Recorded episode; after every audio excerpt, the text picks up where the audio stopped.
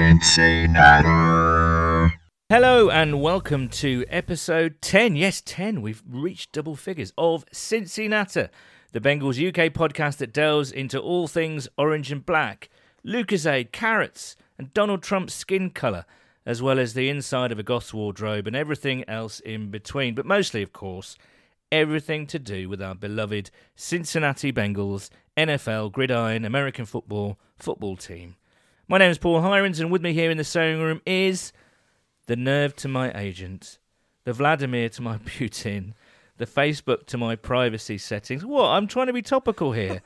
the Cornish to my pasty, the Cherry to my Diet Coke, the Tyler to my Eifert, the Preston to my Brown, and the Matt to my Barkley. It's Nathan Palmer. Nathan, hello. How you doing, Paul? Episode ten. We've made it to double figures. The fans are still tuning in. Um, I'm excited for another good week. I hope you are too. And this week, really, it should be a special one because we've got an incredible special guest. I can't quite believe it, and it and it's a special guest that really does take me back. And when I say take me back, I mean take me back.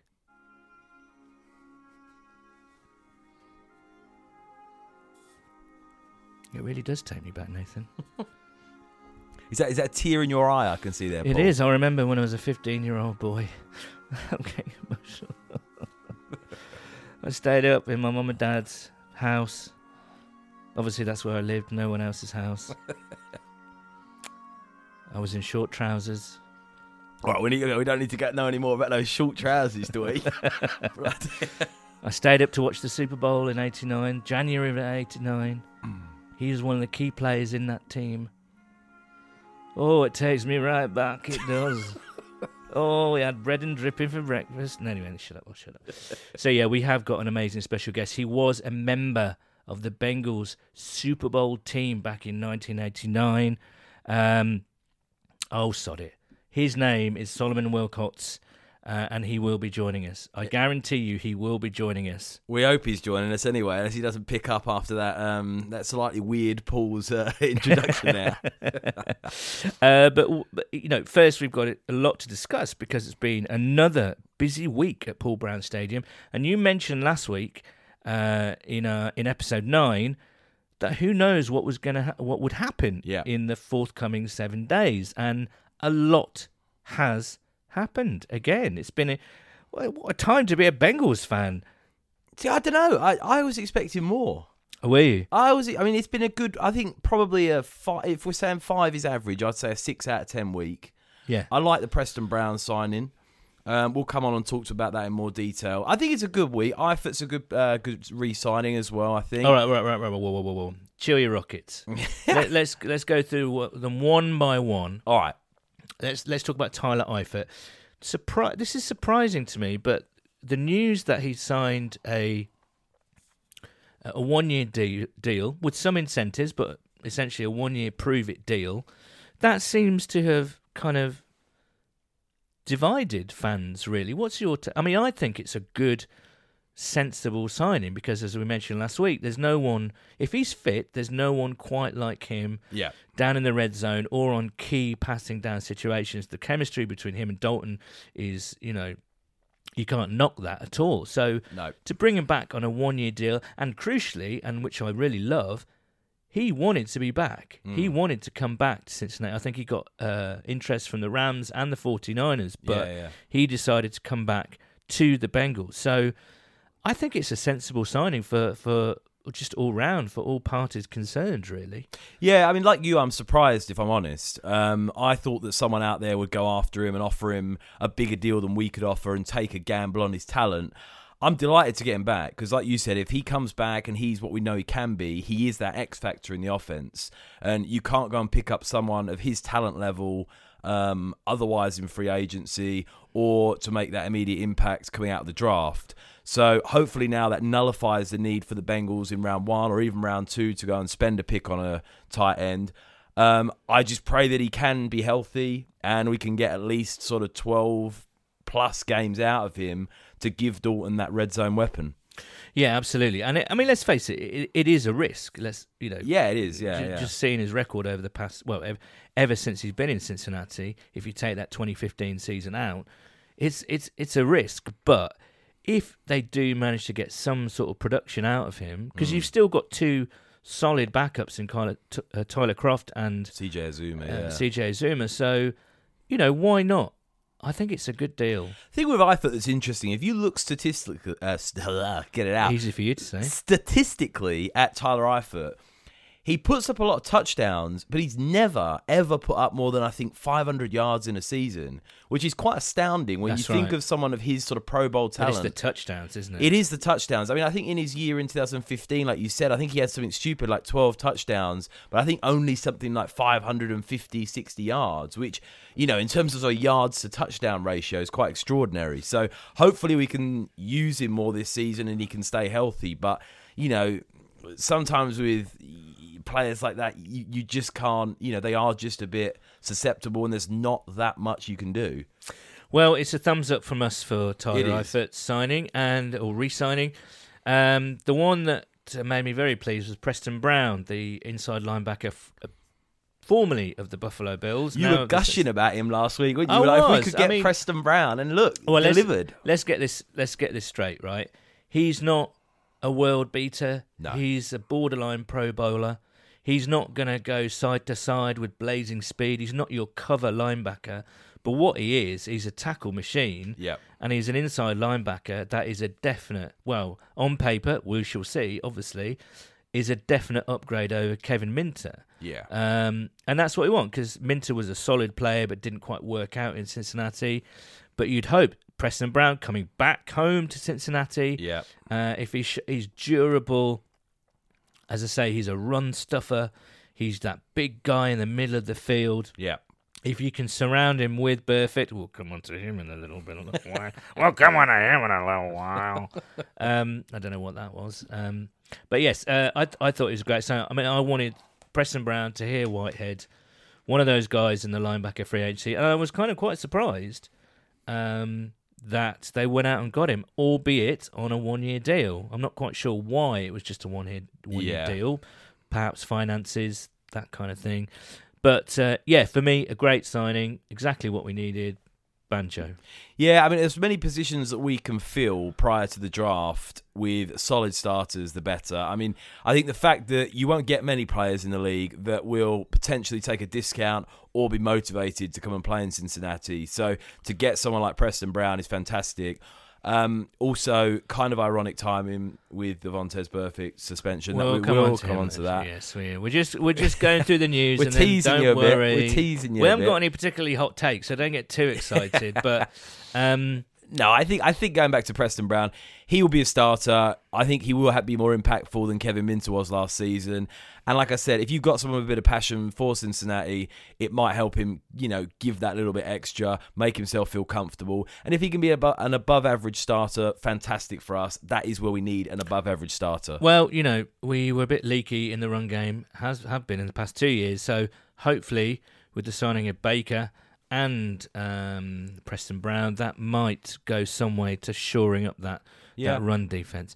Um, next on the list, well, let, us do the arrivals and then we'll do a key uh, exit um, person. But Matt Barkley, now, yes, he's he's obviously the backup quarterback. He's got history with Bill Lazor in Philadelphia. Oof. So uh.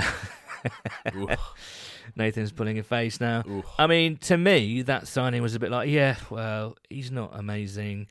He's, pro- you know, Paul, he's- you were available as well, and that's what I don't I understand. was. I a I know your bit- phone got you got a few calls from the Bengals, didn't you? And they were I choosing did, but between not you and not Matt Barkley. not about playing for the team. Just kind of like leave us alone, really. but yeah, um, what position would? You, interestingly, if you had to play a position in the American football, what would you play? I think on defense, I'd probably play linebacker. I'm, What, not, I'm not quick enough or slim enough. No, but the one that you would want to play. You want to play quarterback, like when you're, you know you know when you're a kid, right, and you're in the back garden playing football on your own. Yeah, yeah. This is me talking. I didn't have any friends, obviously. um, and you've made up commentaries in your head. It's like, oh, his his Hiron's on the ball. He goes past one player and he goes. You know what I mean? Do you do you? I know we're fully fledged adults now. Me me perhaps more so than you. But um, what do you still do that? Do you still kind of think? You'd want to be a "Oh, quarterback. Imagine wouldn't ya? yourself. I wouldn't. You, I feel like I could see you playing centre. No, like, you no. calling out the shots like No, 280. it's too boring. You'd be calling it out like block him on the left. I'd be, I'd be, I reckon I'd be a pass. I'd like to, well, well, I could be. I'd like to be a pass catching running back. like Gio Bernard. Yeah, that kind of thing. You're about Gio's heights. You got Yeah. you got that there. Yeah. Yeah. Yeah. All right. Yeah. What about you? You say I'd you'd go like to be linebacker. would be unreal. And if I was, you'd have to be quarterback. I'd love to be. See, I could see you talk. I reckon you'd be a good cornerback because you Cornerback? don't half talk some rubbish. So I Like reckon you could. Jones type. I reckon you could really give it some on the old chat. like uh, what's that geezer that plays for the Jags called? Um, who wound up Jalen Ramsey. Jalen Ramsey. So if you played against AJ Green, he'd end up smacking you in the mouth several times. I think. I'll take that. you take it. Yeah, I'll take Jalen No, Ramsey. you could hold your own with AJ, couldn't you? I don't know. How long do you reckon in a fight I'd last with AJ Green? Well, he's quite spindly. Yeah, I but think he- you I'll get him with a believe good that. gut shot. Have and- you seen his boxing training videos? I he looks like haven't. an absolute Does he? animal. I don't reckon I'd last five seconds. All right, let's get back to Matt Barkley. Almost disappointingly, I must say, I was enjoying that conversation. But Matt Barkley, um, he does. He hasn't teared up any trees. No. He's not likely to tear up any trees. he's not likely to kind of, you know. I mean, uh, the thing about Dalton is he's always apart again, apart from that twenty end of the 2015 season, he's been quite durable, isn't he? Yeah, he has actually. Uh, yeah. And touching wood here, um, he's going to be continue to be durable. yeah. So Matt Barkley is your archetypal backup quarterback, right? He's your kind of like clipboard holding, kind of you know, man in communication with the guys up in the box uh, and kind of geeing on Dalton from the sidelines. Um, yeah, you know, I, I wa- I was a bit kind of like yeah, whatever about it. I wasn't overjoyed. I wasn't really annoyed. It was just like, right, okay, they've got a veteran backup quarterback who has actually started a few games in the NFL. Not brilliantly. He had a little spurt, I seem to remember. Six starts in five years. Okay, yeah. There you go. He has started some games. He's not been amazing. I think he's probably thrown more interceptions than touchdown passes, that's for sure. Yeah, I mean, for Matt Barkley, for me, what that signifies is that the Bengals are going to draft a quarterback. I think they're going to draft a quarterback within the first five rounds. And I think they're going to make. What, even with Matt Barkley? I don't think Yeah, they no, will. I think Matt. They know they could have signed someone better than Matt Barkley. And I They think still that- can. And I think they know with Dalton's contract situation where they can get out any year. They've lost McCarron. Matt Bark, they could have got a better quarterback than Matt Barkley. They'd have had to pay him more than Matt Barkley, and I think that's where they were a bit like, Meh. they've got a lot of picks in this draft, and I think they will 100% potentially package them up, do a bit of work. I mean, they've been at Baker Mayfield's pro day, and I'm not saying they're going to spend a first or a second on a quarterback, but I think they're in the market for a quarterback, and I think Matt Barkley is a sort of two slash three guy that they're going to bring someone in probably in the first, probably inside round four and they're going to say you beat Matt Barkley out and be our backup and learn behind Dalton for two years. Well, we'll I don't see. think Matt Barkley will be on the team by the start of the Really? season. Really, that's a- but no, I think don't he think he will. will. I think that they are going to bring someone in and hopefully, if that guy's good enough, will beat Barkley out. Well, I mean, you're right. They do have enough picks to kind of go for a, a Mm. quarterback. I mean, you know, once you get out that kind of top six or seven guys that'll probably go in the first round, actually. Yeah. Um, I think Mike White is a name to watch in the later rounds. But um, anyway, here's a name that has got. Uh, uh, well, normally when you mention this name, uh, most Cincinnati fans kind of start throwing things around the room and beating themselves up um, or beating other people up.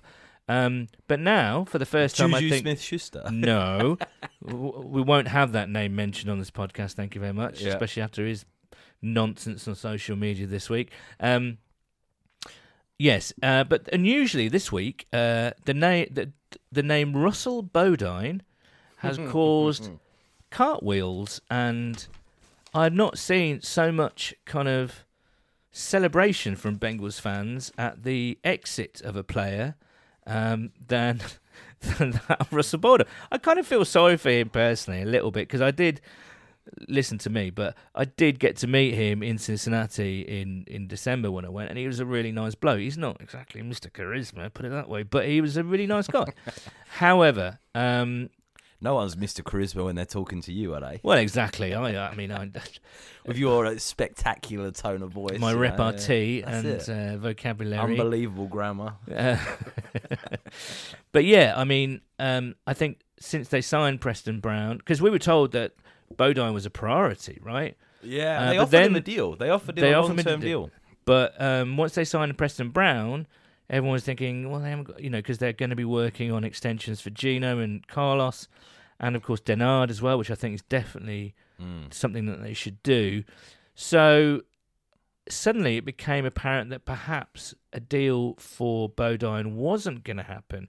And sure enough, he tested the market, and our love affair with the Buffalo Bills continued. Full-on love affair. At this Oh, point. it's it's like it's, it's sex everywhere. oh point. my goodness It me. is though, isn't it? It's like when you you just met someone and you really like them, and it you have a bit of a fling, and then it just keeps going. I mean, it was the Andy Dalton to Tyler Boyd, and then it's Preston Brown, and then it's you know then everyone donated to Dalton's foundation, and now Bodine. Like it's just it's just out of control at the moment. And you know what? Going back to, um, well, we'll hear from uh, Solomon in a while, but that the interesting thing to me um, is that the Bills and the Bengals had real rivalry back in the late eighties, yeah, true. and yeah. we hated the Bills. Like Marv Levy was slagging us off left, right, and centre. Yeah, yeah. Uh, so this love affair thing is like quite difficult for me to kind of Thin line between love and hate, though, Paul. you Oh, know what I mean? goodness Like, me. One minute you hate someone, next minute you're in bed with them. You know, you don't know. do you? Don't know. Well, yes, exactly. um, but yeah, Russell Bodine. Um, I, think he's that, that his exit is made. I would say ninety-five percent of Bengals fans extremely happy, and I think it makes sense actually because the draft seems to me to be a quite cent- well the depth for centre is pretty good I have to say and you could quite easily draft a centre that is going to be your kind of you know linchpin of that offensive line for the next 10 years and also a real upgrade from Bodine as well See, I don't. I wouldn't say I was in the ninety-five percent, and I wouldn't really say I was in the five percent. But I certainly think that it's a little bit more complicated than just yeah, he's not that good. Let's you know anyone's better because I agree. You know, the draft definitely looks like there's a lot of prospects there from a center standpoint. But if you're gonna plug in a rookie center, that worries me a bit. With a team that is apparently, and I quote quote from Jeff Hobson and everyone else and Marvin Lewis, is built to win now. It does worry me starting a rookie center. But even if he's a rookie and he's better than Russell Bodine, let's not forget he was ranked down right at the bottom of all centres in the league. And to me, his play absolutely reflected that. I think a rookie is actually, you know, it's it's a it's a win-win situation. That line last year though was bad all over, and I think when you've got, I mean, Clint Boling played nowhere near his best last year, and he was our best lineman. And sometimes when you've got crap around you, you play like that, and you've got to sort of overcompensate for injuries, and you've got a lot of people switching around. And there's no cohesion.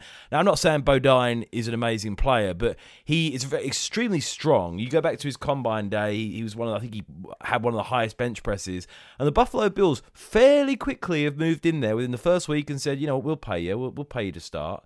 So I think I'm not saying he's, I'm not saying by any means Russell Bodine is an above average or quality center, but he knows the team. He's always been there since Andy Dalton's been there. They've had a pretty good chemistry. Um, but I don't think they have. well, there was a couple of issues with the snaps, but I haven't seen Bodine do a bad snap in a Well, few Well, how many years. times have you seen Bodine be knocked over? You say strength, and that's great, and I agree. Technique, isn't it? Yeah, no, it's not just techniques; it's his core strength as well. the fact that he just gets bowled over, every, not every single time, but you know, and there was a there's little bits of improvement year on year, but he's been there for four years, I think. Yeah. Um, so I'm I'm down with it, and you know, the reaction from Bengals fans across the world has been pretty spectacular, I'd say. I'm just I'm I'm fine with it, but I just I, I'm not I've, like I said I'm not I'm not disappointed by it. I just need to see a solid replacement before I'm too excited by it. Well, if we get Billy Price or well, and hopefully James Daniels, then Banjo. yeah. Mark my words, it'll be a massive improvement. That, right. That's my bold statement. all right. Are, there any centers left on the market? They're any good? I well, it's been interesting to see the the centre um, market in this free agency, because again they're getting paid. Oh yeah, the And normally- offensive line is over. Everyone's over. Absolutely, and good luck to them. You know what I mean. But there does seem to be, you know, every position is exploding. Yeah. I'm not quite sure who's left because, to be honest, now it's pretty obvious we're gonna we're gonna draft someone either. I would imagine in the second round, uh, but we've got some questions about that later. So, Nathan, Yep. let's get to a certain linebacker. Now, we got the news, Preston Brown. Everyone was pretty happy with that, I would say. Sweet as a nut. Sweet as a nut. And then the Lord giveth and the Lord taketh away.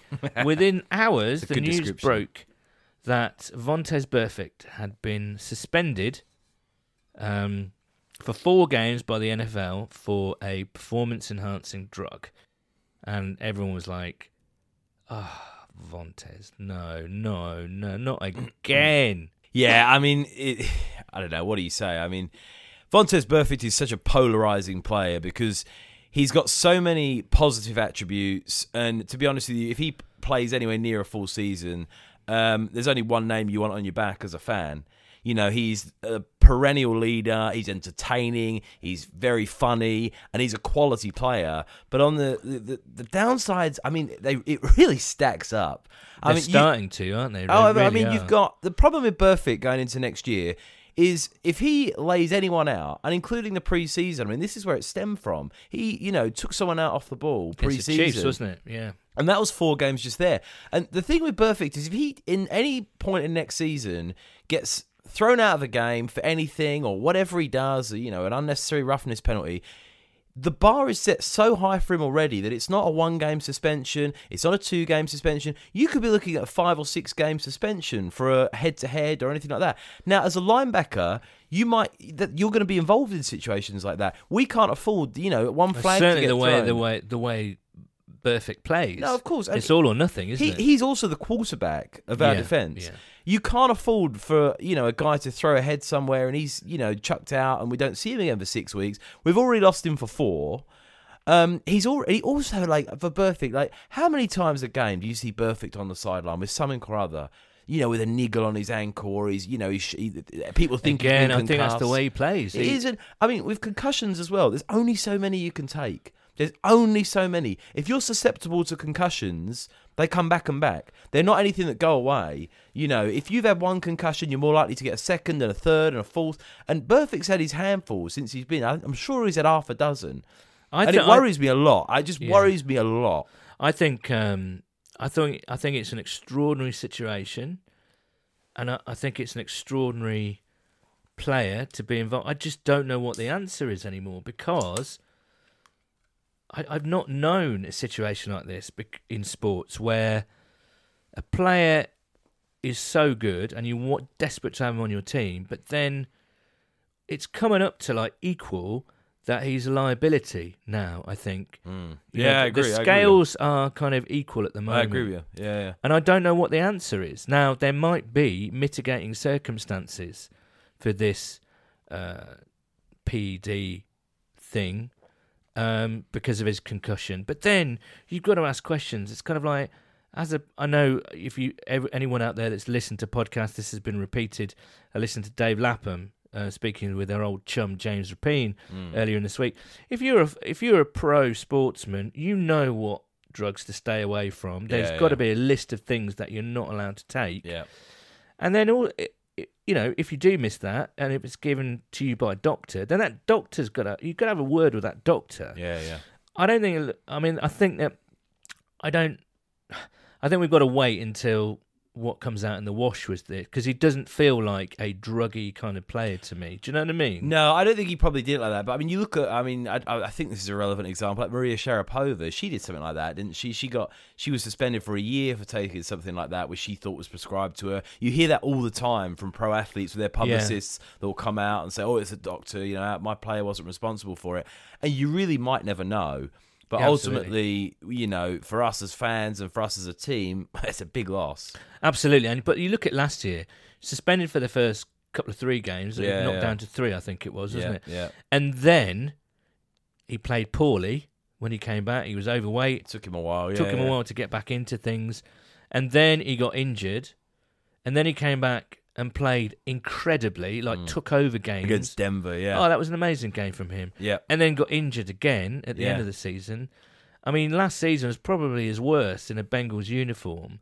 Now you've got to ask yourself whether the needle is kind of going down on him because No, of I last agree. season. How- Is Completely he? agree. So I don't know what to do with Vontaze Burfict. I really don't, and I'm sure Marvin is like tearing his hair out. Yeah, I mean, you know what's really interesting to me is there was that absurd rumor, wasn't there, during the week about um, Oakland Raiders looking. Yeah, that's a trade. right. Yeah. And with Paul Guenther obviously going to the Oakland Raiders and them having a very, very strong relationship uh, with Burfict, if I was the Bengals and the Oakland Raiders are on the blower saying, look, we think we can put a trade together here. We'll give you I'd- a second or a I'd- third I'd and be- a third for. I'd be listening. yeah, I would. I really would because I mean a lot of people are saying, oh, you know, Burfict voids his um, contract agreement with his suspension, and we can basically get rid of him for no money, which is fine. But I'm not being funny. There's not many free agents left of that great caliber we can use that money towards anymore, unless you swing another trade with someone, which is potential, I suppose. I agree. So you've got a player that we know is uh, the leader of the defense. He's a Pro Bowl talent. If he was a free agent and he had no red flags, would be one of the hottest free agents in the league. Full stop.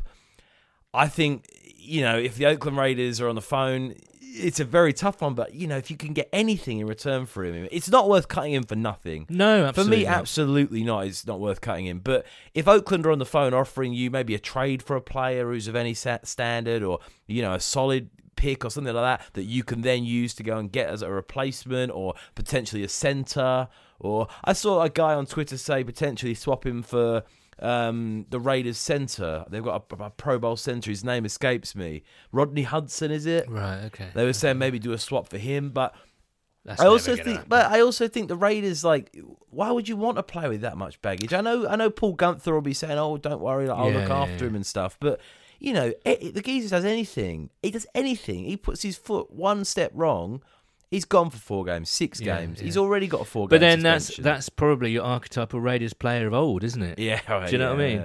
yeah. Um, oh, we could talk about. Al Davis would love that. Oh, wouldn't he? Davis would love him. Yeah, John Madden would have loved him as a. Uh, and let's let's be honest. There's John Gruden. Probably there's loved him as probably well. players back in the seventies far worse than bon, uh, Oh, Vontaze 100%. Burfict. I don't know what to do about Vontaze, and I, I, I just don't know. I don't know. I mean, obviously, I think I'm erring on the fact, erring on the side of keeping him at the moment. Yep. But let's just see how it plays out because again, anything could happen in this situation. absolutely. Really. Um, right, we've been talking for a long time now. Let's get him on. Uh, as I mentioned earlier, um, we do have a special guest. Now, this week we're delighted to say that former Bengals safety, member of that legendary 88 89 AFC Championship winning team, and the man recently voted for by fans as the 40th best player in Bengals history, uh, it's Solomon Wilcots. Solomon, are you there? Well, I'm here and glad to be on with you, and thank you for that warm introduction. Well, it's a pleasure. It's absolutely a pleasure.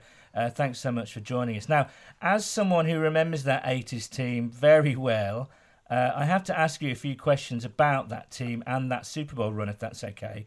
Um, now, the offense was rightly lauded that season, uh, but as a member of the SWAT team back there in the secondary, you know, yourself, Eric Thomas, David Fulcher, and Lewis Billups, um, you were arguably the real cornerstone of that defense. So, what do you remember about that secondary, and what kind of made it so special? Do you think?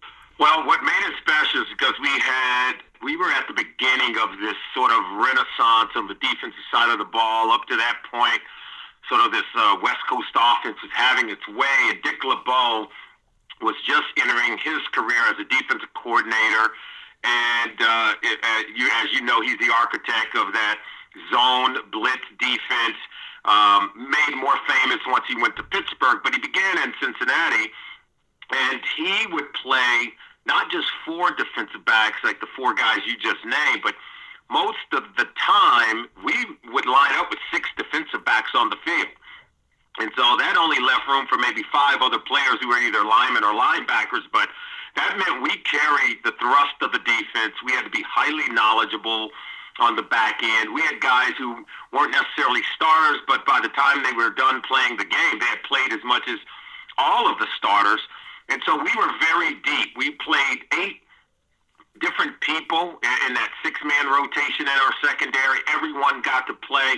We had to make a lot of plays, not just in the passing game, but the run game, and we had to be uh, players who uh, Dick LeBeau used to say you have to have a high football IQ to play in my secondary, and boy, he wasn't kidding. well, I mean, you were a fantastic team, and uh, uh, I want to rewind back 30 years because it is the anniversary this year. I mean, you, 30 years today, you were in that off season, approaching that 88 uh, season, and you guys were coming off the back of a, a kind of a strike ridden 4 and 11 season. Uh, what was the atmosphere like coming back into training camp uh, of that season? And did you know that the talent was there to go on a run? Yeah, we did. You know, that previous season, the 4 and 11 year in 87, that was my rookie season. And I remember we was up on just about every team we played. We just couldn't hold the lead. Almost every team came back to beat us. so we knew we were good enough to play with anybody. We just knew we had to figure out a way to finish games. The strike and five weeks off with replacement players coming in the middle of that 87 season to play for us. When we came back, we just weren't mentally all there. So it was a mental hurdle, not a physical one. It wasn't from a lack of talent. In fact, in 88, as we came back to training camp, our owner, uh, the legendary Paul Brown, he pulled us together in a meeting. He said, "You guys just don't realize how good you are. Half the teams who play you, they're afraid of you." He said, "Hey, they don't know what team is going to show up. The team that allows uh, the other opponent to come back, or the team that knows how to blow you out in the first half." He said, "If you just learn to believe in yourselves, you could go very far. In fact, you'd be surprised how far you could go."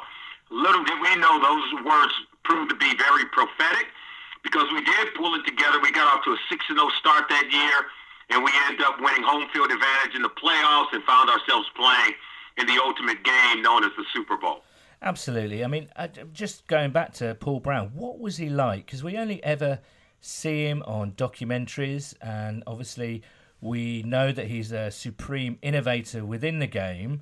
Um, what was he like as a man? You, you mentioned that you've been around him. What what would you say about uh, Paul Brown? Wow, he was incredible. He was a, he was so knowledgeable, even though he was no longer coaching. He was uh, always upstairs, always ever present, always watching, and he could pull you to to the side and say, Solomon, the next time you want to avoid that pick, uh, to get the running back out of the backfield open. What you have to do is you got to clear over the top and avoid the traffic and to put you in perfect position to still have your coverage, but yet you could weave through all the traffic. I mean, he knew the angles of the game. He knew everything, whether it was offense, defense, or special teams. Um, we knew he was one of the great founders of this league, uh, along with men like George Halas. Paul Brown's name is right up there. He's one of the pillars of the National Football League. And so we felt proud to be able to play for him. Um, and we knew that his knowledge, whenever he spoke, he knew how to make you better as a coach. And that to me is the true test of, of whether or not you're a good coach or a great coach. The great coaches, they can coach every single position, and whatever they tell you, it's like a light bulb comes on, and you have instantaneously right. uh, become an improved and much better player. Right. Uh, well, yeah, absolutely. That's what you want from a coach, isn't it? That's what you want from an owner, and I guess Sam did that. Um, but when you've got Paul Brown kind of watching from the, the bleachers, it must be incredible. Now, uh, just real quick, I want to ask you. You must have been asked this thousands of times. What is your kind of overriding Super Bowl memory?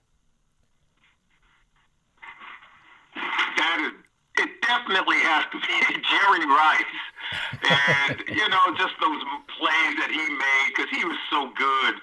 And but we didn't think he would be the one to beat us. We knew he'd get his numbers. Great players tend to do that. But he had an equally talented guy on the other side, and John Taylor, who caught the game-winning touchdown against us. And uh, you know, but they didn't do anything we didn't expect. You know, sometimes games come down to execution. Dick LeBeau told us, "Here's what they're going to do. Here's how they're going to do it. And here's at the moment." In the game when they're going to do it. And we're going to call this play. And, uh, and all we had to do was execute the play. We did it. They won the game.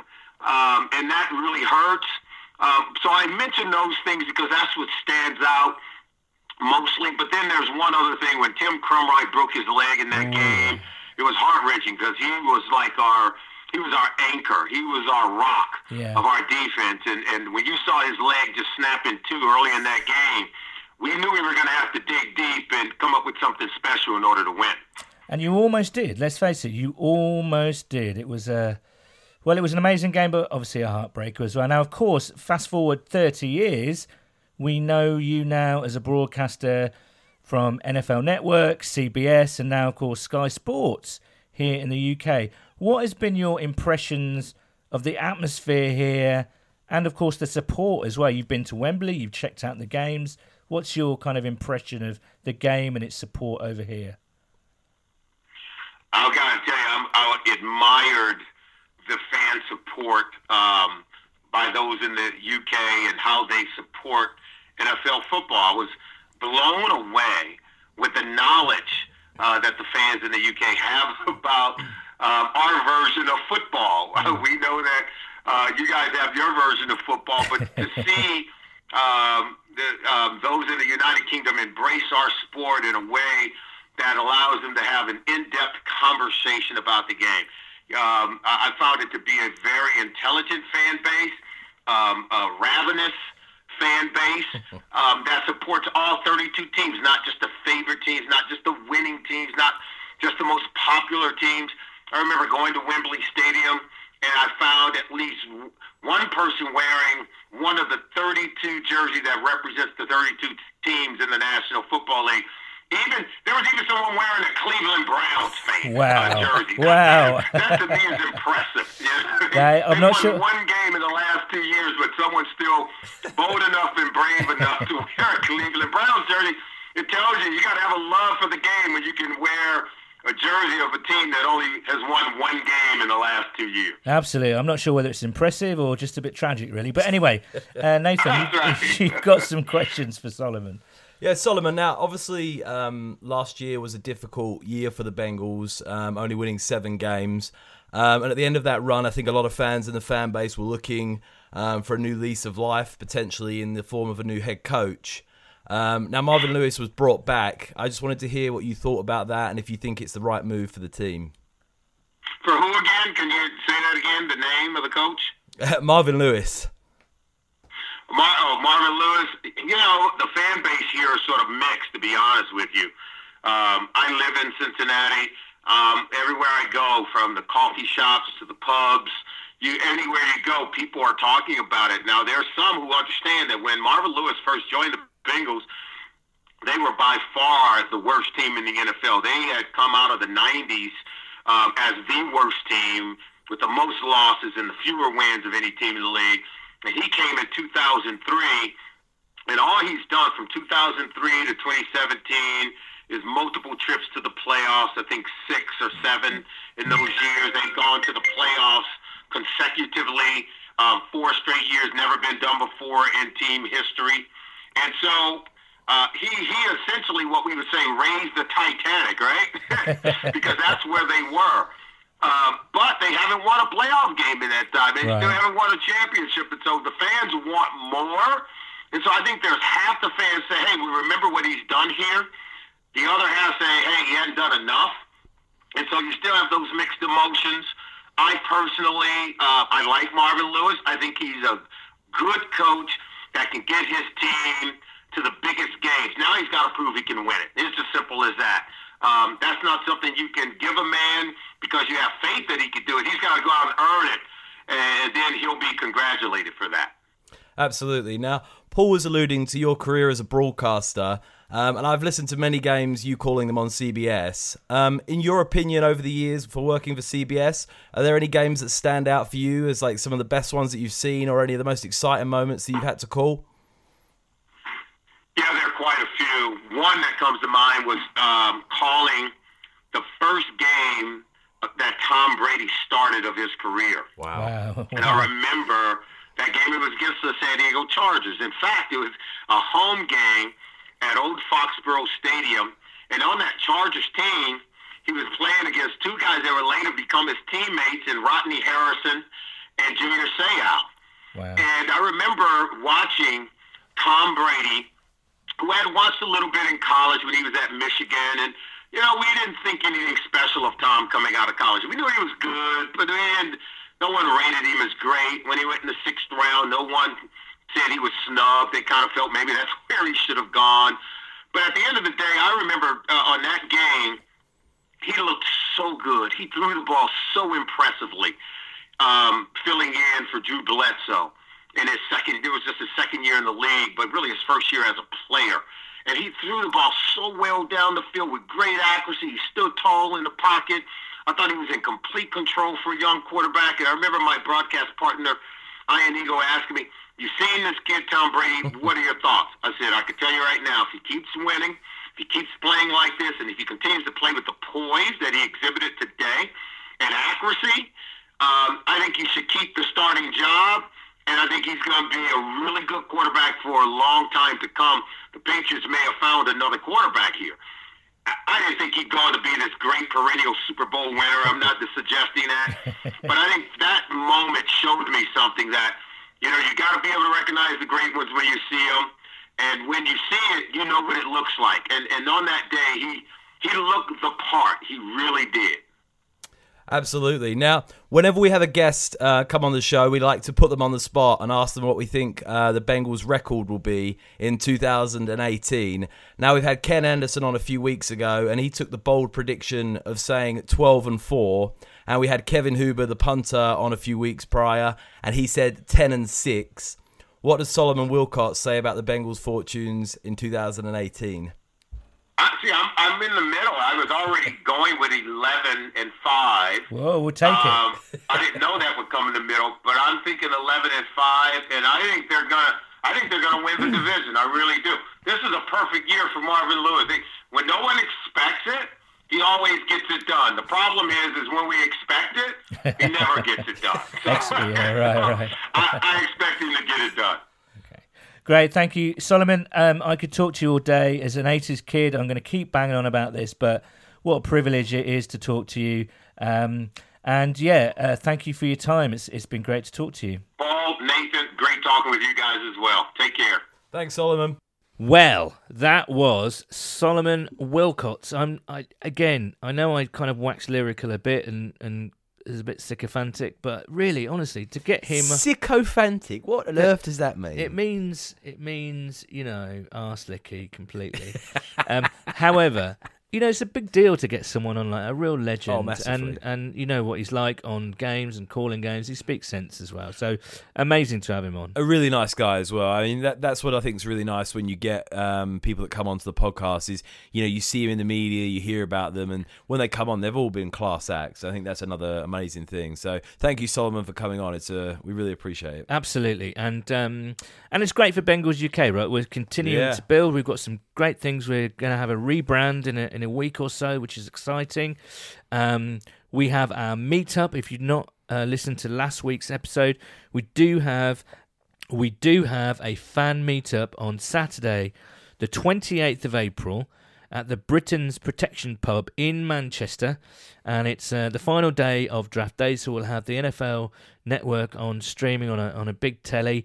Uh, Nathan and I are going to do a live record of Cincinnati, which I'm a bit. How's that going to work? Like, I have no idea yet. There's going to be so many drunk geese. Yeah, I'm a bit scared to be honest with you. Um, and also, the Britain's Protection Pub. It's supposed to be our man, our man in Manchester, Jamie. Jamie, said I'm trusting you. Said it's one of the best pubs in Manchester, you, so we can't wait for that. Um, and also, uh, we're going to have a Bengals quiz that night, so it'll be it'll be great if you're in Manchester, Sheffield north of Manchester, Birmingham, wherever, um, do try and come because be, it's always great to um, meet fellow Bengals. It'd be a right fans. laugh. We'll have a few beers. Everyone have a talk about the Bengals. Quiz would be good. It's a five thousand pound cash prize for the winner. Donated by Nathan Palmer personally, um, and a night out with Nathan Palmer. Yeah, I mean, honestly, we imagine we could go out after that as well. Oh, good lord. we could though. It'd be a good laugh. Anyway, let's gloss over that. Um, right, we do have some questions, and because uh, of free agency and the uh, the kind of the scruples that it has uh, produced. Scruples is another good word. Stop it. Um, well, there's loads of stuff going on here. The questions today have been flying at us. Um, let's start with Martin Greer at Martin Greer on Twitter. Any truth in the rumor Marvin Lewis coached the Bearcats second half against Nevada? Bit, you're looking at me as if you don't know what I'm talking No, to. I saw a load of people banging on about Twitter about something mental happened. for the Basically, Bearcats. um, the Bearcats in March Madness were 20 points up. Not too long to go, and they, well, I wouldn't say they blew it, but Nevada came back to win, which seems like a very Bengals like uh, situation to be in. Martin, good che- banter, Martin. I like good- that. I like Topical that. banter. Cheeky. I love it. Topical band, cross sporting banter. Yeah, absolutely Oh, nailed it, killer. Martin Greer there. Love it. Um, Shaquille Eder Tally uh, at Shaquille underscore AFC. Great Would name. trading back be an option from 21? Centre prospects looking deep, and the draft doesn't seem as front loaded as usual, so trading back could be ideal for a team in need of quality depth like us. I mean, who knows? I mean, we're quite early into draft season, but saying that, it's like about a month away, actually, isn't it?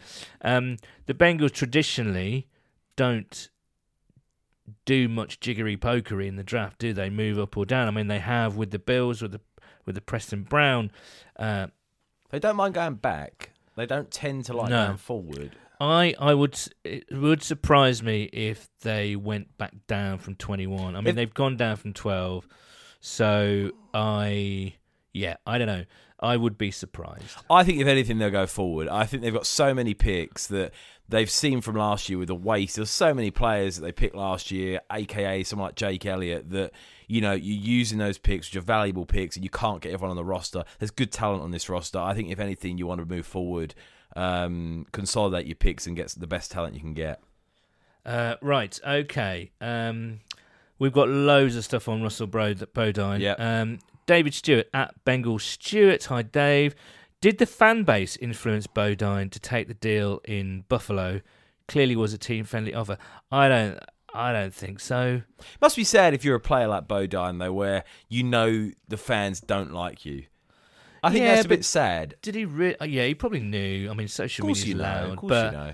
I mean, I don't think so. The fact is that uh, again, with the Preston Brown signing, that you know that took a chunk of cash out of the the kitty, and he wanted to test the market. So Yeah, I mean, Fair I, play I to think him it's always respect. good in any job for people to try something new. Good luck, uh, good luck to Russell Bodine. I, I wish him the best. Uh, Dreams of Widness at D Widness. Hello, Jimmy. Um, how many Twitter vids of Bodine whiffs have you had the pleasure of watching since the deal with the Bills? Multiple. A lot, and there's also been lots of gifts of fireworks, people dancing. geezer, he's got a family. you know, yeah, you know what I mean? I, I would put that to answer your question. I reckon it's in the. It's definitely in double figures. Imagine if you worked somewhere and you left, and on Twitter there was loads of geezers putting up gifts of It's fireworks. already happened. I've already done. No, I'm kidding. um, Peter Dadswell at Dadders. Question good for you: handle, What good is the biggest, greatest O line transaction? This this is a good question. This is question: What is the biggest slash greatest O line transaction this off season?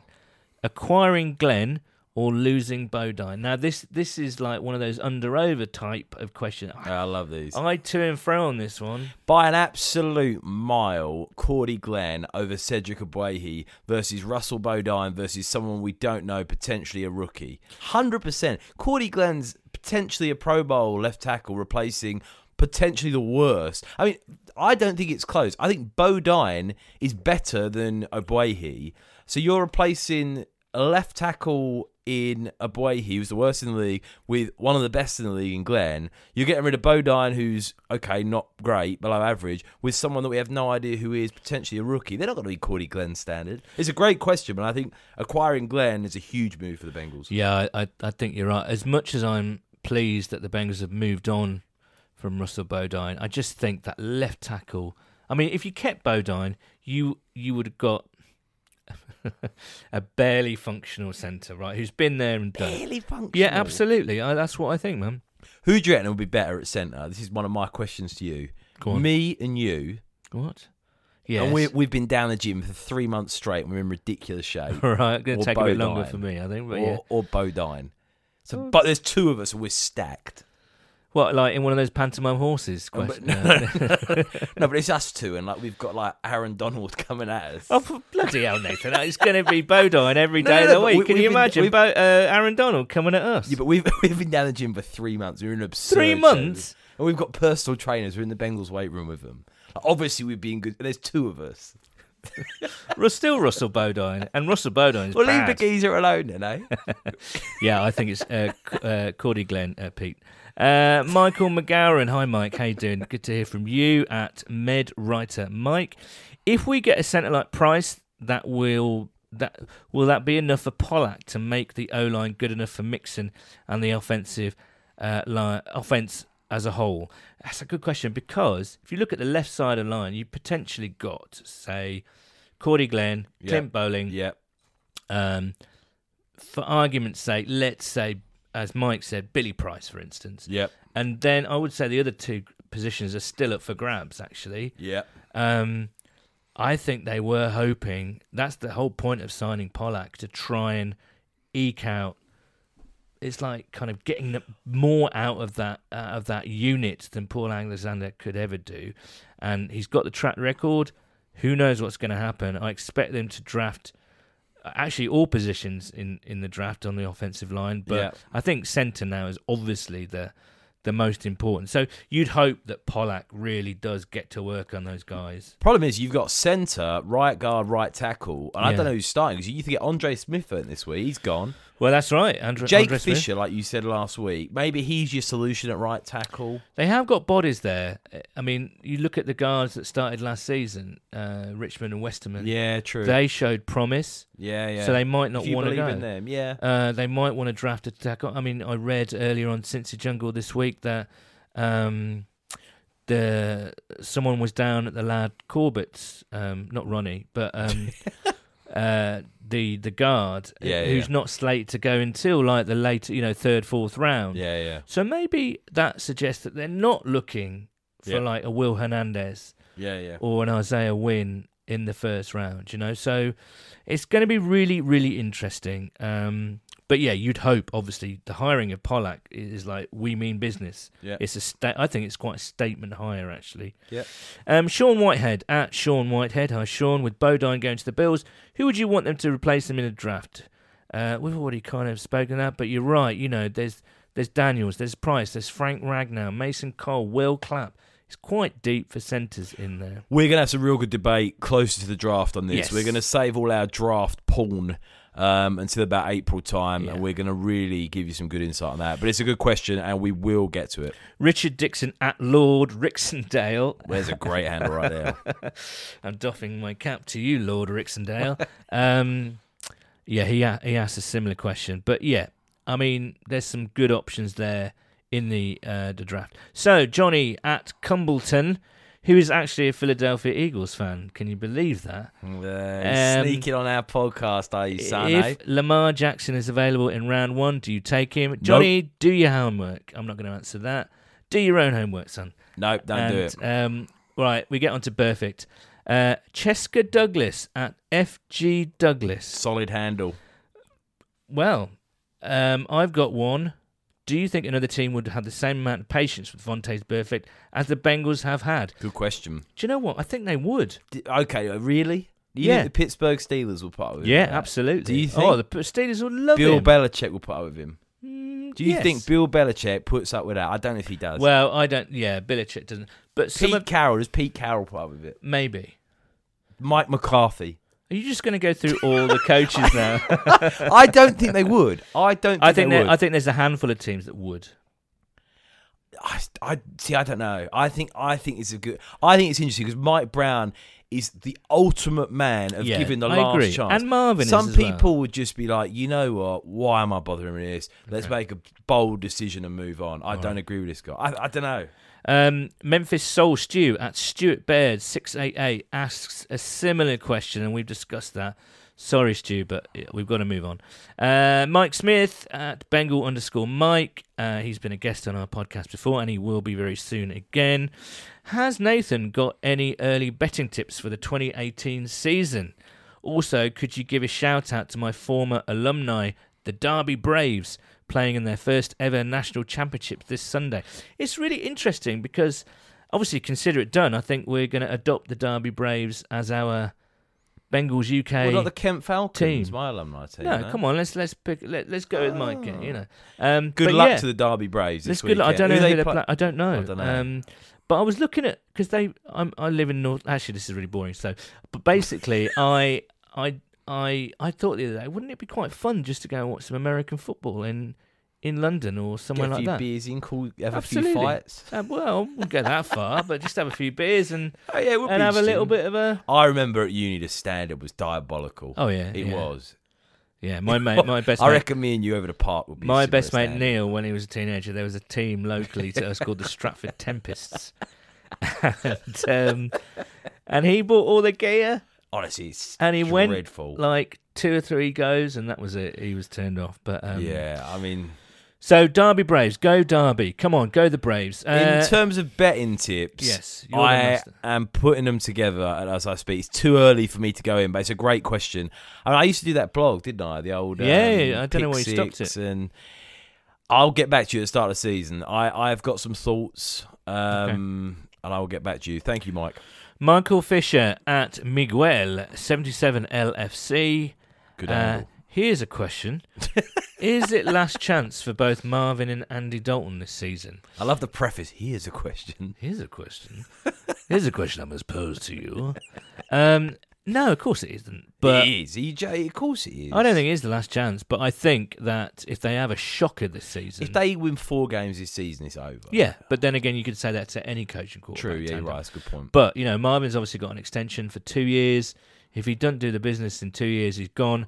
And as you mentioned earlier, that you know, the Bengals can walk away from Dalton pretty much at any time. Yeah, true. Um, Do you know what's looking so interesting with the Andy Dalton deal? And I don't want to. I'm going to use one of Paul's words. I don't want to segue too much here, but Dalton's getting paid now, way below the average of He quarterbacks. is. It's it's funny how those deals come back. And do you know- at, do you the know- time, everyone was like, "Whoa, that's a lot of money," but now it's Yeah, looking quite yeah. sensible. actually, you've got to take your hat off, hat off to the Bengals front yeah, oh, office. absolutely. They know how to. They they play hardball Mm. in negotiations, and they they pretty much, I would say, get a really good team friendly deal. Oh yeah, hundred percent. I mean, you're paying Dalton similar money to people like Josh McCown coming back next year and other people like that, and It's he's weird, definitely better than that. Yeah. Oh, yeah. I would say so. Even I'd say so. Um, Duncan Price, our old chum, Duncan Price at Dastardly Duncan. Quality. Now Duncan poses those quality uh, over under questions, and he's I- come up with an absolute. this geezer's on zinger. steroids with these questions. We've got to get him on, I think. yeah, Um, okay, question. right. I feel like Beyonce there. Question. We, we need. We need. You need to listen. You need to listen quietly here and have a Right, think. yeah, it's quite complicated, but it's quite a good uh, good opinion. question. Uh, sorry, a topic of uh, of conversation and discussion. Yeah. You can take a trio of one head coach, one offensive player, and one defensive player from any one single team to bring success to the Bengals in the next one to five years. You can go immediate impact or more speculative, one season wonders or solid vets. What a question that is! What? I reckon that's the best question we've ever been given. Do you Duncan. want? Do you want to kick things off because it is So- difficult? Paul and I had a quick chat about this, and it was a great chat before the podcast went live. Now, we kind of both agreed on one, but I, I'm going to go in mine first, and then Paul's on. going to give you his. I'm going, There's so many actually. there are, I'm going Pete Carroll, Go on, Russell Wilson, go on. Earl Thomas. Oh, I love Pete Carroll. I think he's a great head coach. I think Yeah. if you plugged him in, he's going to bring success to the Bengals for a long time. Russell Wilson, I think, is an amazingly exciting player. He's not the best quarterback in the league, but he's damn top eight. Yeah. Probably better, and he's such an exciting player. He can do it with his feet. Yeah. He's a great leader. He can do it with the leg. I mean, he, he can throw it. He's got a great arm, and I don't ever think he's worked with that many amazing weapons either. He's had some decent weapons with him, but he's Yeah. never worked with an AJ Green or a Tyler Wright. Well, he had Jimmy Graham when he was decent, but I, I honestly think that that would be an amazing trio. We need a safety as well, and Earl Thomas is one of the best in the game. Absolutely. Okay, I'm going to give you three. Right? Three? You All can't. right, no, that's I'm half not the gonna- league. Oh yeah, I know, but that's uh, that's all I'm giving you because. I could go through the league. Yeah, Um. I'm going to give you. Well, actually, no. This is one that a lot of people. I think Jamie, uh, our man Jamie up in Manchester, Jamie Rowe, suggested the Rams, and you could have say a Jared Goff or a Todd Gurley. I'd personally go for Whitworth. Bring Whitworth back. Sean McVay Yeah. and Aaron Donald. McVay and Donald are so strong. So that's not mine. That doesn't count as mine. No, okay. So I'm going to go Drew Brees, yep, Marshon Lattimore, yep. and Sean Payton. Sean Payton? Sean Payton. Brees, Is that a bit Brees, underwhelming? He's, old though, and he. Yeah, but he's still better than Doc. Can you imagine Brees to AJ Green? Come on Yeah. now. Br- Sean uh, Have Sean a bit of Payton's it. quality as well. Yeah. And I just thought of something. I was just Googling because I couldn't remember. Below, but no, yeah, I, Texans, right? no. Um, why not? because Bill O'Brien's a terrible head coach. All right. Okay. So I go for Deshaun Watson No, Bill O'Brien. No, no. and JJ Watt. That's not even an, obviously JJ Watt's quality, but even he's had a few knocks. O'Brien's a below average Is that a bad one? And Watson, I mean, it could be good, but he only flashed in a few games. He broke his leg, the geezer. That's well. I don't know. I thought um, that's. I'm. What St- about, what about the Cleveland Browns? what about them? What? Hugh Jack. Well, who would you have on offense? Hugh Jack, uh, Josh Gordon, maybe. That's a risk, Who isn't it? you have on deep? I don't even know. They've got some good players on. Who, uh, though? like who? eh? Like who? Yeah, that guy. Paul's Myles frantically. Garrett. Myles all Garrett. All right, Garrett, Josh Gordon, and Hue I mean, actually, do you know what? If Joe Thomas would still been Yeah. there, that would have been a shout. Um, you wouldn't have Hue Jackson, though, would you? Let's be honest. oh, maybe he's like We're not even talking about the Patriots. Kitman or something. Belichick, Brady, and Patrick Chung. Yeah, who would you have as on, on, I the don't know who you'd have on the defense? defense of the Because Patriots. you maybe w- would have had like Malcolm Butler. Yeah, yeah. I don't know. They, the Patriots are quite clever like that. They've just got quite a well-rounded Yeah. team on defense, and they. Dont'a Hightower is he still there? He's a really decent good player, shout. isn't It's a he? good shout. Yeah, Chandler Jones, he's brilliant. Yeah, Actually. yeah. I mean that that'd be a good option. It's Yeah. a great question. It's an absolutely fantastic question. I mean, you could. I mean, look at the f- Paul's 49ers. Paul's cheating here. He's getting on Google as we're doing the podcast, which to me is illegal. I can't remember who's good on the San Francisco defense at the moment, really. Because I would have said, how about Garofalo? Garofalo, Garoppolo. Garoppolo, yeah, I can't see. My brain is gone He's the to film star, isn't he? Mike Garofalo. Oh, yeah. Uh, anyway, that's enough of that question. But Great. there's question. one for your pub discussion. Tweet us if you've got any other ideas. Tweet us, Yes. and we might have missed someone. We probably have. Um, and Jamie, uh, Jamie Rowe, again up in Manchester, has reminded us: Can you give a birthday shout out to Scotty Gibb? I believe he's in the states at the moment. So, Scott, if you don't know Scott Gibb, he's from Aberdeen. He's the most what one of the He's most. a right geezer. He's he's Welsh according to Nathan, judging by that accent. Um, but he's like super dedicated. Yeah, he's a right laugh as well. He's a good lad. Um, I think we've reached the end of the line um, for this episode, Nathan. Um, and what an episode it's Great episode. been. Yeah, absolutely unreal. Um, so thank you to Solomon Wilcots. There's a sentence I never thought I'd say in my life, but thank you to Solomon Wilcots. All being well, we do have another amazing guest on next week. And do remember our fan meetup in Manchester on Saturday, the 28th of April at the Britons Protection. We'll be sending out lots of flyers and all that kind of business going on. Uh, until then, it's goodbye from me and it's goodbye from Nathan. Cheers, guys. Thank you very much for listening. And it should also be noted that the views and opinions expressed within this podcast do not reflect those of the Cincinnati Bengals organisation.